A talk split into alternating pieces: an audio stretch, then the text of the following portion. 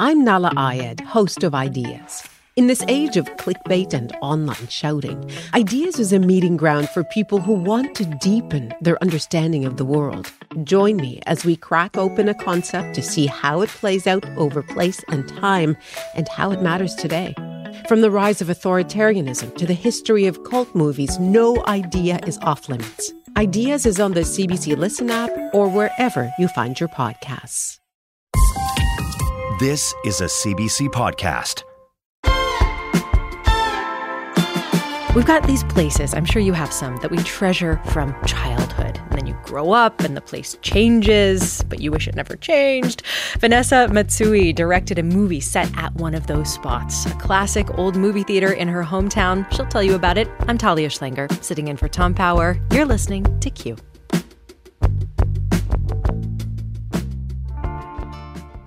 Are vegans actually unhealthy? Does cannabis ruin your sleep? And why are so many men taking testosterone supplements? I'm Mitch. And I'm Greg. And we're the creators of the popular YouTube channel ASAP Science. Every week on our podcast Side Note by ASAP Science, we explain the science behind a controversial subject with recent research, up to date studies, and ridiculous stories so you are entertained while, bam, simultaneously learning. We're here to make science make sense. Download Side Note by ASAP Science wherever you get your podcasts. You know, we have this sort of reverence around places that we spend a lot of time at over the course of our lives, especially when we're young people.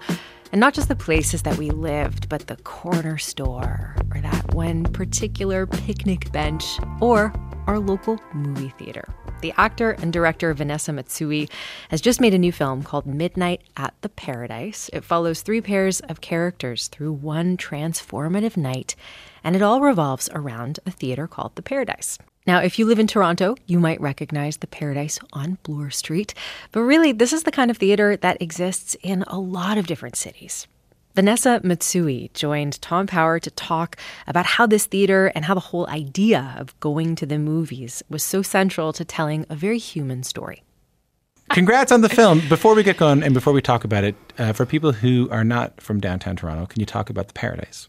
Yeah, so the Paradise Theater is a very old theater that's on Bloor Street, and it was I, it's had many incarnations, um, and then it was in disrepair for a long time, and recently has been renovated, uh, and is one of those small indie theaters that have managed to not become a condo in Toronto, which is kind of a modern miracle. Yeah. yeah. Um, but in the film, it really, yeah, a little bit what you just said, but it, it represents, you know, that place that uh, you went to maybe in your childhood with special people in your life, and when you revisit it, it's um, it's kind of it's kind of haunted.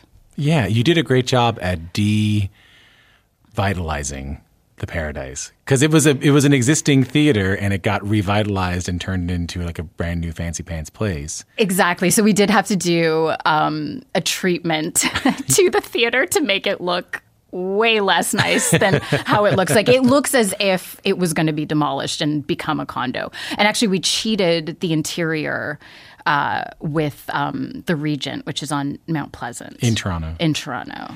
What got you interested in telling this story? Mm. And maybe tell tell folks who t- tell us a little bit of the story. Because I was pretty vague in my introduction. Yeah. Tell us a little bit of the story and, and what got you interested in it. So it's a story about many things, um, but how I like to describe it is that it is a story about a marriage told through three different couples at very different stages of their lives. Uh, but at the center is this 40 year old mom, um, Iris, played by Leanne Balaban.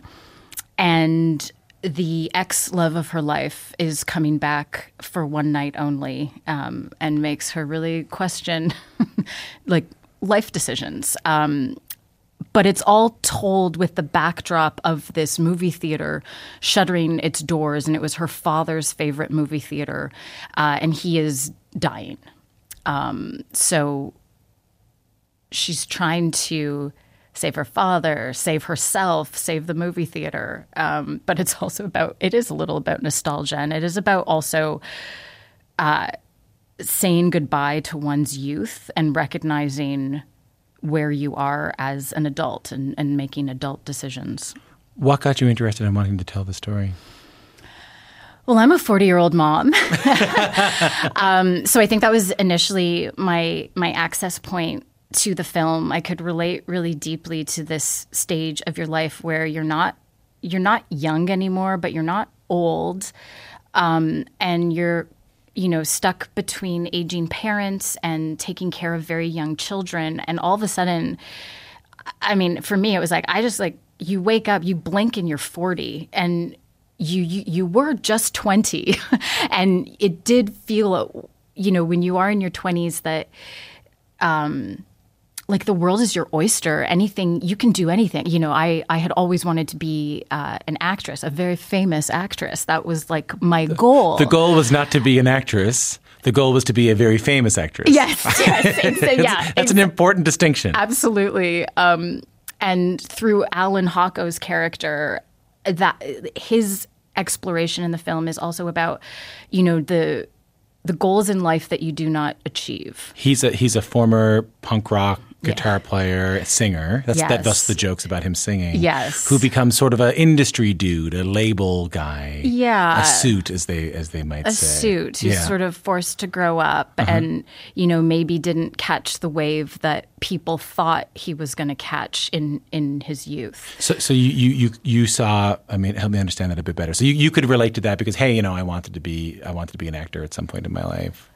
Exactly. And even though I do still get to act, I guess like the dream of what I wanted, it wasn't, you know, and with the. Canadian caveat of like, I'm so grateful Oh for my, my, god! career. As, as I say to so many Canadians in the show, gratitude is implied. Okay, great. Okay, Yeah, gratitude's yeah. implied. I, I actually I love directing and I you know discovering um, this part of film and television has been incredibly empowering and I love it, but it's definitely not what I set out to do. So I think exploring that through the film has been um, very interesting as well. I mean, it's an interesting idea. I mean, what, what- I think maybe what I what I loved loved about the film, which is a lot, but what I what I what I loved about the film was, it felt like an exploration of nostalgia, an explore an exploration of our. I'm 36, so I'm I'm starting to get to that point where I'm starting to look back. I'm starting to get to that point where some of the bands I liked growing up are playing like 20th anniversary of their debut album tours Yes, yes. you know, they're on oldies compilations.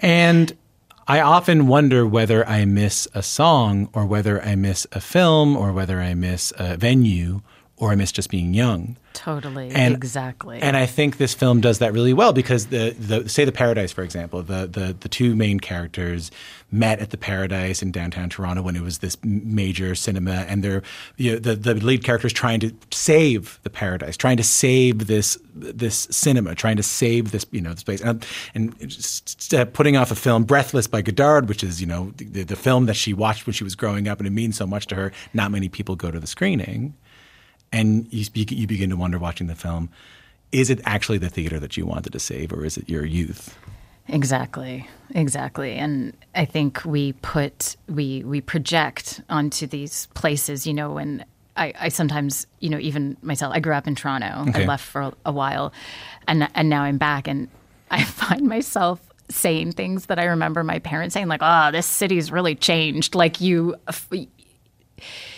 I think sometimes there is an urge to hold on to how things used to be from your childhood because it, it was, you know, good times yeah right right right before you had to pay taxes and get a job and, you know. sure but i thought your film did a, a beautiful job at at um, sort of preaching an acceptance an acceptance an acceptance of getting older Exactly. I felt like when I first read the script, I was so touched by because I'm not going to spoil the ending because I would love for everyone to Yeah. see the film.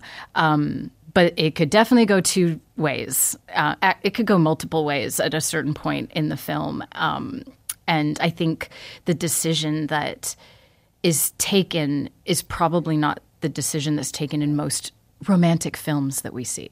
yeah the, the, the, it's not the i mean you're right let's not give too much away here but it's not the big um, dramatic turn it's it's actually quite a more of a real life how things actually go turn you Yeah, know? more mature. I think eh, Bill Robertson, who wrote the script, did such a beautiful job of.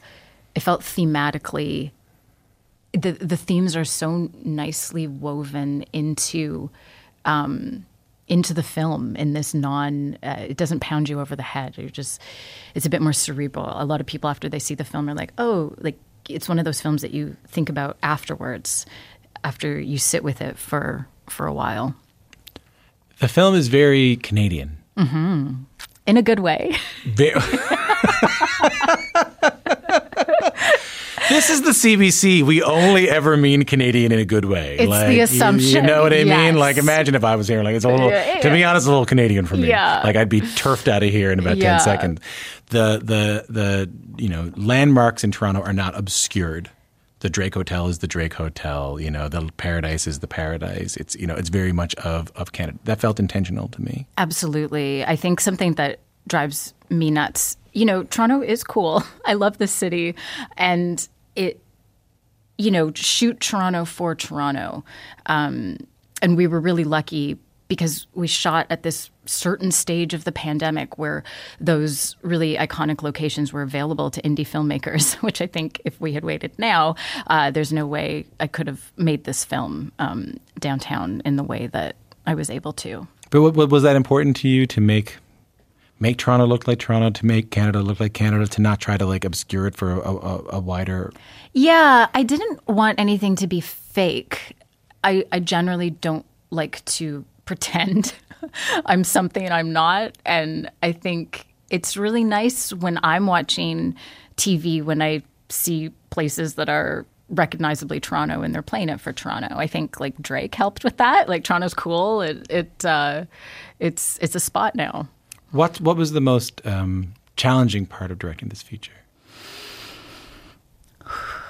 I mean, it was it was a cha- it was my first, so I think there's just challenges that come with that. Like I was I was really scared before stepping onto set my first day. Just I think the nature of just never having done that before. Um, but then once I got there, it really felt like swimming in water. It was really enjoyable. Um, I guess part of what was difficult, it is this sexy romance, and it was the height of COVID. So you're anxious just on the budget side that someone's going to catch COVID and you're going to have to shut down, and who knows if we're ever going to be able to finish this film.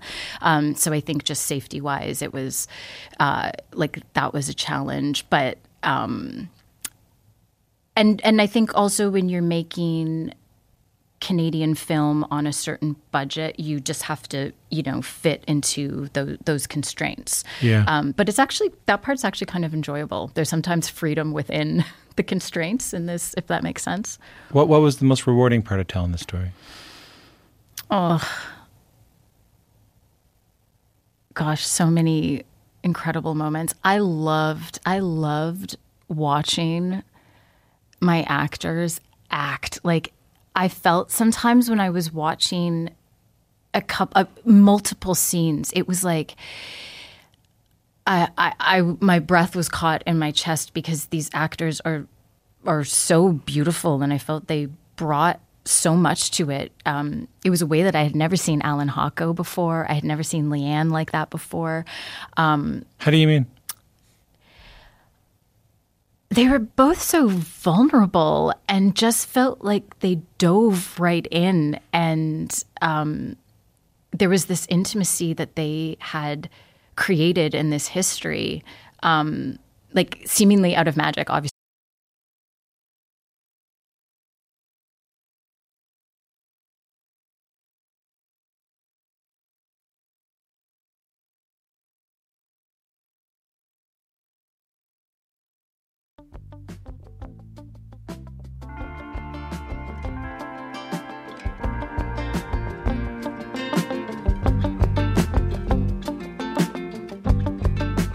That was Tom Power's conversation with Vanessa Matsui.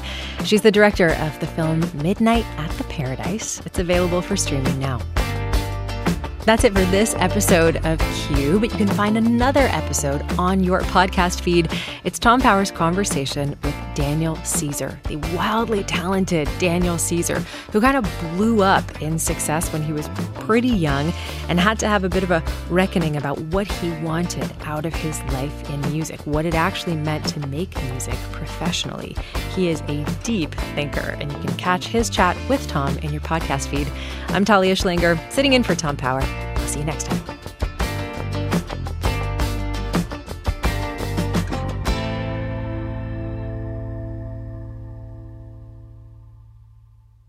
For more CBC podcasts, go to cbc.ca slash podcasts.